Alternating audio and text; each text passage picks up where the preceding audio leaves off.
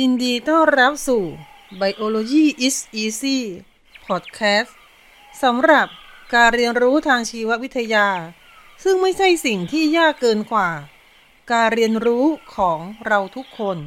ระบบการลำเลียงในพืชที่สำคัญอีกอย่างหนึ่งก็คือ ระบบการลำเลียงสารชีวโมเลกุลภายในพืช การลำเลียงสารชีวโมเลกุล ภายในพืชที่สำคัญที่สุด ก็คือการลำเลียงน้ำตาล ซึ่งน้ำตาลเป็นสิ่งที่พืชสร้างขึ้นจากการสังเคราะห์ด้วยแสง และใช้เป็นแหล่งพลังงาน แต่เซลล์พืชทุกเซลล์ไม่สามารถสังเคราะห์ด้วยแสงได้ทั้งหมด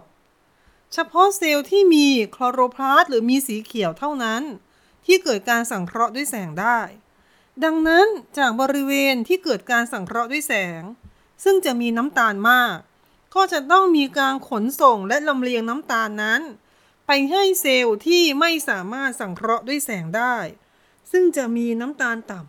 ำการขนส่งน้ำตาล ก็จะมีทิศทางการเคลื่อนที่ ในอีกบริเวณหนึ่งตั้งหากแยกจากการขนส่ง น้ำน้ำจะมีการขนส่งในไซเลมส่วนการขนส่งน้ำตาลจะขนส่งในโฟเอม ทั้งไซเลมและโฟเอมอยู่ในเนื้อเยื่อลำเลียง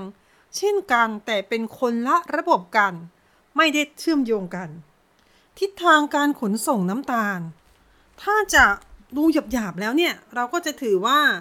ทิศทางของเขานั้นตรงข้ามกับการลำเลียงน้ำน้ำจะมีการลำเลียงจากรากขึ้นไปที่ใบ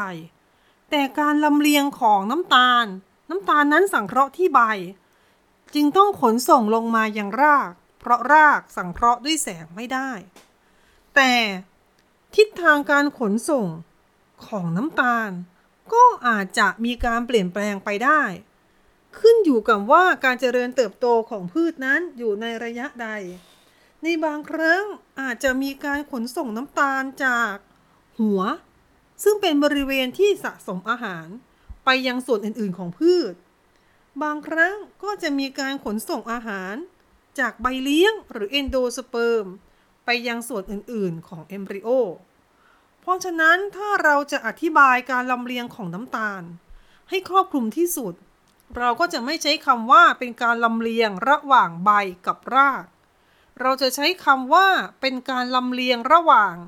แหล่งที่สร้างกับแหล่งที่สะสม นั่นคือ ทิศทางการลำเลียงน้ำตาลนั้นจะขึ้นกับสภาวะการสังเคราะห์ด้วยแสง ถ้าการเจริญเติบโตของพืชนั้น อยู่ในสภาวะที่เกิดการสังเคราะห์ด้วยแสงได้ การลำเลียงของน้ำตาลจะเริ่มจากแหล่งสร้าง ขนส่งไปสู่แหล่งสะสมเพื่อเก็บ ไว้ใช้ แต่ถ้าเมื่อไรก็ตามที่การเจริญเติบโตของพืช เป็นระยะที่สังเคราะห์ด้วยแสงไม่ได้ เช่น เป็นต้นอ่อน ที่ใบจริงยังพัฒนาไม่สมบูรณ์ หรือเป็นต้นที่โตเต็มวัยนั่นแหละ แต่ใบถูกทำลาย สังเคราะห์ด้วยแสงไม่ได้ หรือ แสงสว่างไม่เพียงพอต่อการสังเคราะห์ด้วยแสง หรือพืชเผชิญกับความแล้งจนต้อง ปิดปากใบหยุดการสังเคราะห์ด้วยแสงชั่วคราว สภาวะเหล่านี้การขนส่งน้ำตาลก็จะเปลี่ยนทิศทางกลับเป็นตรงกันข้าม คือจะขนส่งจากแหล่งสะสมเป็นหลัก แล้วก็ส่งกระจายไปเลี้ยงส่วนต่างๆของพืช รวมทั้งแหล่งที่สร้างด้วย การลำเลียงของสารชีวโมเลกุล เราก็อาจมองในแง่ของระยะใกล้และระยะไกล ได้เช่นเดียวกับน้ำถ้าเป็นในระยะใกล้คือจากเซลล์หนึ่ง ไปยังอีกเซลล์หนึ่งที่อยู่ใกล้เคียงกัน กลไกที่สำคัญที่สุดคือการแพร่ การเคลื่อนที่ของน้ำตาลเป็นการเคลื่อนที่ของตัวถูกละลาย กระบวนการที่เกี่ยวข้องจึงเป็นกระบวนการแพร่ ซึ่งเป็นกระบวนการที่ดูการเคลื่อนที่ของตัวถูกละลาย ไม่เหมือนกับการเคลื่อนที่ของน้ำที่เราอธิบายด้วยกระบวนการออสโมซิส เพราะฉะนั้นเซลล์ที่มีน้ำตาลที่ความเข้มข้นสูง น้ำตาลก็จะแพร่จากเซลล์นั้นไปสู่เซลล์ข้างเคียง ที่มีความเข้มข้นของน้ำตาลต่ำกว่า การเคลื่อนย้ายแบบนี้ เกิดขึ้นได้ช้ากว่า และจะเกิดขึ้นโดยอาศัยการช่วยเหลือของไซโคลซิตภายในเซลล์ ไซโคลซิตภายในเซลล์คืออะไร ไซโคลซิตก็คือการที่โปรโตพลาส หรือของเหลวที่อยู่ในพืชทั้งหมด ไม่ได้อยู่นิ่งๆ แต่มีการไหลเวียนไปรอบๆแกนของเซลล์ ซึ่งแกนของเซลล์พืชเนี่ย โดยมากจะเป็นแวคคิโอนที่มีขนาดใหญ่ที่สุดจะอยู่ตรงกลาง โปรโตพลาสของพืชก็จะไหลไปรอบๆแวคคิโอนไปเรื่อยๆ ซึ่งการไหลของไซโคลซิตนั้น จะช่วยนำพาน้ำตาลจากบริเวณหนึ่งไปอีกบริเวณหนึ่ง น้ำตาลก็จะมีโอกาสไปใกล้เคียงกับเซลล์ที่มี น้ำตาลต่ำที่อยู่ข้างเคียง และก็เกิดการแพร่ไปได้ กระบวนการ cyclosis ก็จะเป็นกระบวนการที่เกิดขึ้น ภายในเซลล์ของ sieve tube member sieve tube member อยู่ไหน sieve tube member จะเป็นเซลล์ที่ทำหน้าที่ในการลำเลียงอยู่ใน phloem sieve tube member เป็นเซลล์ที่มีชีวิต แล้วก็ต่อต่อต่อต่อกันเป็นท่อยาวลงมา การที่น้ำตาลจะเคลื่อนที่จากเซลล์หนึ่งของ sieve tube member ไปยังเซลล์ถัดไปของ sieve tube member จะอาศัยการแพร่ ซึ่งเกิดจากการช่วยเหลือของ cyclosis ซึ่งสุดท้ายก็จะให้ผลเป็นการเคลื่อนที่ของน้ำตาล จากเซลล์ของ sieve tube เซลล์หนึ่งไปยังเซลล์ต่อไป เซลล์ต่อไปไปเรื่อยๆ ก็คือกลายเป็นการเคลื่อนที่ของน้ำตาล ภายในโฟเอมนั่นเอง แต่การเคลื่อนที่ของน้ำตาลในระยะใกล้ โดยพิจารณาจากการแพร่อย่างเดียว ถือว่าเป็นกระบวนการที่เกิดขึ้นได้ช้า และเซลล์ที่มีอายุมากขึ้น การเกิดไซโคลซิสก็จะน้อยลง เพราะฉะนั้นในการขนย้ายน้ำตาลภายในพืช การลำเลียงในระยะไกลจะเป็น ปฏิกิริยาหรือกระบวนการหลักที่รับผิดชอบ การขนส่งน้ำตาลภายในพืช การลำเลียงสารอาหารหรือน้ำตาลในระยะไกล จะเป็นการขนส่งโดยใช้พลังงาน และเป็นการไหลของมวลสารที่เกิดขึ้นจากแรงดัน การขนส่งระยะไกลของน้ำตาลจะเริ่มขึ้นจาก เซลล์ที่อยู่ข้างเคียงของสีบทิ้ว ก็จะขนส่งน้ำตาลเข้าสู่สีบทิ้ว โดยใช้พลังงาน เมื่อเซลล์ของสีบทิ้วที่ได้รับน้ำตาล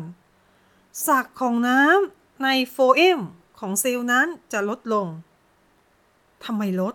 ก็เพราะมีตัวถูกละลายมากขึ้น พอมีตัวถูกละลายมากขึ้น สักของน้ำลดลงแล้ว สมดุลของน้ำระหว่างเซลล์ของสีบทิ้ว ก็จะเสียไป เมื่อ สมดุลของน้ำเสียไป จึงเกิดการเคลื่อนที่ของ น้ำเข้ามาในสีบทิ้ว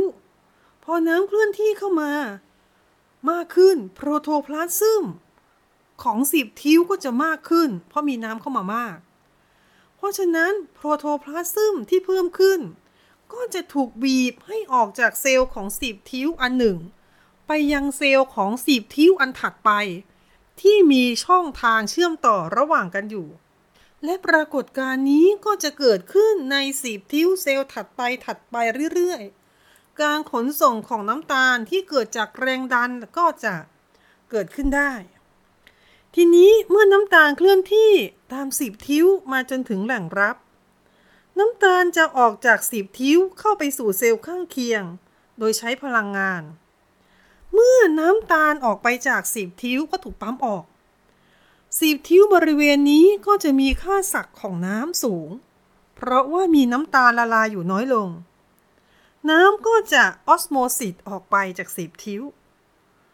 เพราะฉะนั้น phloem sap ก็คือสารที่อยู่ใน sieve tube ของเซลล์ก่อนหน้า ก็จะเคลื่อนที่เข้ามาแทนได้ พอเซลล์ก่อนหน้าเคลื่อนที่มาแทน เซลล์ก่อนหน้าก็จะมีเซลล์ก่อนหน้าก่อนหน้าดันดันดันเข้ามาเรื่อยๆ เพราะว่าเซลล์ต้นทางที่มีน้ำตาลมาก จะเป็นเซลล์ที่บีบเอาไซโตพลาซึมส่วนเกินออกมาเสมอ เพราะฉะนั้นก็ลองนึกภาพนะคะ จากเริ่มต้นที่มีน้ำตาลที่ใบ ก็จะมีการขับขับขับกันอย่างนี้มาเรื่อยๆ จนโฟอิมที่อยู่ปลายสุดที่อยู่บริเวณที่สะสมอาหาร อาจจะเป็นหัวอาจจะเป็นลำต้น ซึ่งเป็นส่วนที่สะสมอาหารสีบทิ้วตรงนั้นจะเป็นสีบทิ้วที่มีสัดของน้ำสูงสุด เพราะน้ำตาลมาถึงปุ๊บปั๊มออก น้ำตาลมาถึงปุ๊บปั๊มออก เพราะฉะนั้น ค่าสักของน้ำเขาจะสูงที่สุด น้ำเคลื่อนที่ออก เขาก็เลยรับไซโตพลาซึมที่ถูกบีบบีบบีบดันมาตามโฟเอมไว้ได้ นั่นก็คือเกิดการเคลื่อนที่ของน้ำตาล มากับโฟเอมโดยผ่านแรงดัน เหล่านี้ได้ นอกจากนั้น ปริมาณน้ำตาลที่เซลล์เริ่มต้นที่ใบกับเซลล์ปลายทางที่ส่วนสะสมอาหาร ก็จะไม่มีวันเท่ากัน ไม่ว่าจะขนส่งน้ำตาลมาสักเท่าใด เพราะว่าน้ำตาลตรงเริ่มต้นจะมีมากเสมอ เพราะมีการสังเคราะห์ด้วยแสง ก็จะสร้างกลูโคสเพิ่มขึ้นตลอดเวลา ในกลูโคสก็จะเปลี่ยนรูปกลูโคสเป็นซูโครสเพื่อการขนส่ง ในขณะที่เมื่อซูโครสนั้นมาถึงปลายทาง ที่เป็นส่วนสะสมอาหาร ซูโครสก็จะถูกย่อยกลายเป็นกลูโคสแล้วกลูโคสนั้นก็จะถูกเอาไปสร้างเป็นอาหารสะสม ในรูปของแป้ง หรือโพลีแซคคารายอื่นๆ ความเข้มข้นทั้งสองบริเวณนี้ก็เลยไม่เคยเท่ากัน น้ำตาลที่ส่วนสะสมอาหารจะต่ำเสมอ เพราะถูกดึงออกไปสร้างเป็นแป้ง น้ำตาลที่ส่วนต้นทางที่ใบที่เป็นแหล่งสร้างก็จะสูงเสมอ ตราบใดที่เกิดการสังเคราะห์ด้วยแสงได้ เพราะว่าจะมีการสร้างน้ำตาลกลูโคสใหม่ตลอดเวลา ก็จะป้อนเข้าสู่ระบบตลอดเวลา น้ำตาลก็เลยสามารถเคลื่อนที่จากแหล่งสร้าง มายังแหล่งสะสมได้ ตลอดเวลานั่นเอง แต่ถ้าเมื่อใดก็ตามสถานการณ์เปลี่ยนกลับไป พืชเกิดสังเคราะห์ด้วยแสงไม่ได้ ด้วยประการใด ๆ ก็แล้วแต่ และพืชต้องเอาแหล่งอาหารสะสมมาใช้ ทิศทางการลำเลียงน้ำตาลก็จะกลับหัวกลับหางไป นั่นคือแหล่งสร้าง จะไม่มีน้ำตาลป้อนเข้ามาอีกแล้ว ในขณะที่แหล่งสะสมจะเปลี่ยนแป้งให้เป็นกลูโคสเปลี่ยนกลูโคสเป็นซูโครส แล้วก็ขนส่งซูโครสนั้นเข้าสู่โฟเอมแล้วโฟเอมก็จะเคลื่อนที่โดยวิธีการเดิม ไปยังส่วนต่างๆของพืช รวมทั้งไปถึงแหล่งสร้างด้วย ทีนี้นะคะการขนส่งในโฟเอมเนี่ย เป็นการขนส่งที่ใช้แรงดัน เพราะฉะนั้นถ้าระหว่างการขนส่งเนี่ยโฟเอมถูกตัดขาดของเหลวในโฟเอมก็จะสามารถไหลซึมออกมาจากแผลได้ นอกจากนั้นโฟเอมเนี่ย เวลาจัดเรียงตัวในเนื้อเยื่อลำเลียงโฟเอมจะเป็นส่วนที่อยู่ติดกับเปลือกไม้ไซลิมจะเข้ามาอยู่ข้างใน เพราะฉะนั้นโฟอิมจะเป็นบริเวณที่มีโอกาสเกิดบาดแผลได้มาก พืชจะป้องกันการสูญเสียสารอาหาร เมื่อโฟอิมถูกตัดขาดได้อย่างไร วิธีการของพืชนั้นมี 2 วิธี วิธีแรกก็จะใช้โปรตีนที่มีชื่อว่า P-protein P-protein จะจัดตัวเป็นร่างแหใกล้กับเยื่อหุ้มเซลล์ด้านในของ sieve tube ที่ยังไม่เสียหาย แล้วเมื่อ phloem sap ไหลผ่านมา phloem sap ก็คือของเหลวในโฟเอมP-protein นั้นจะอุดช่องว่างระหว่างเซลล์ไว้ ก็คือลดการสูญเสีย phloem sap ไปได้ อีกวิธีหนึ่งก็จะใช้โพลิเมอร์ที่มีชื่อว่า callose ในสภาวะปกติเนี่ย เมื่อมีแรงดันใน phloem callose ก็จะกระจายตัวไป ไม่ได้จับตัวกันเป็นกลุ่มก้อน แต่ทันทีที่โฟเอมถูกตัดขาดเกิดบาดแผล แรงดันในโฟเอมก็จะลดลง พอแรงดันในโฟเอมลดลงแล้ว callose ก็จะมาจับตัวกันเป็นก้อน กลายเป็นร่างแห และเมื่อทำงานร่วมกับ P-protein ก็จะช่วยอุดบาดแผลทำให้การรั่วซึมลดลง แล้วก็ช่วยลดการสูญเสียของเหลวในโฟเอมไปได้ โปรดติดตาม พอดแคสต์ชุด Biology is Easy ได้ ในตอนต่อไป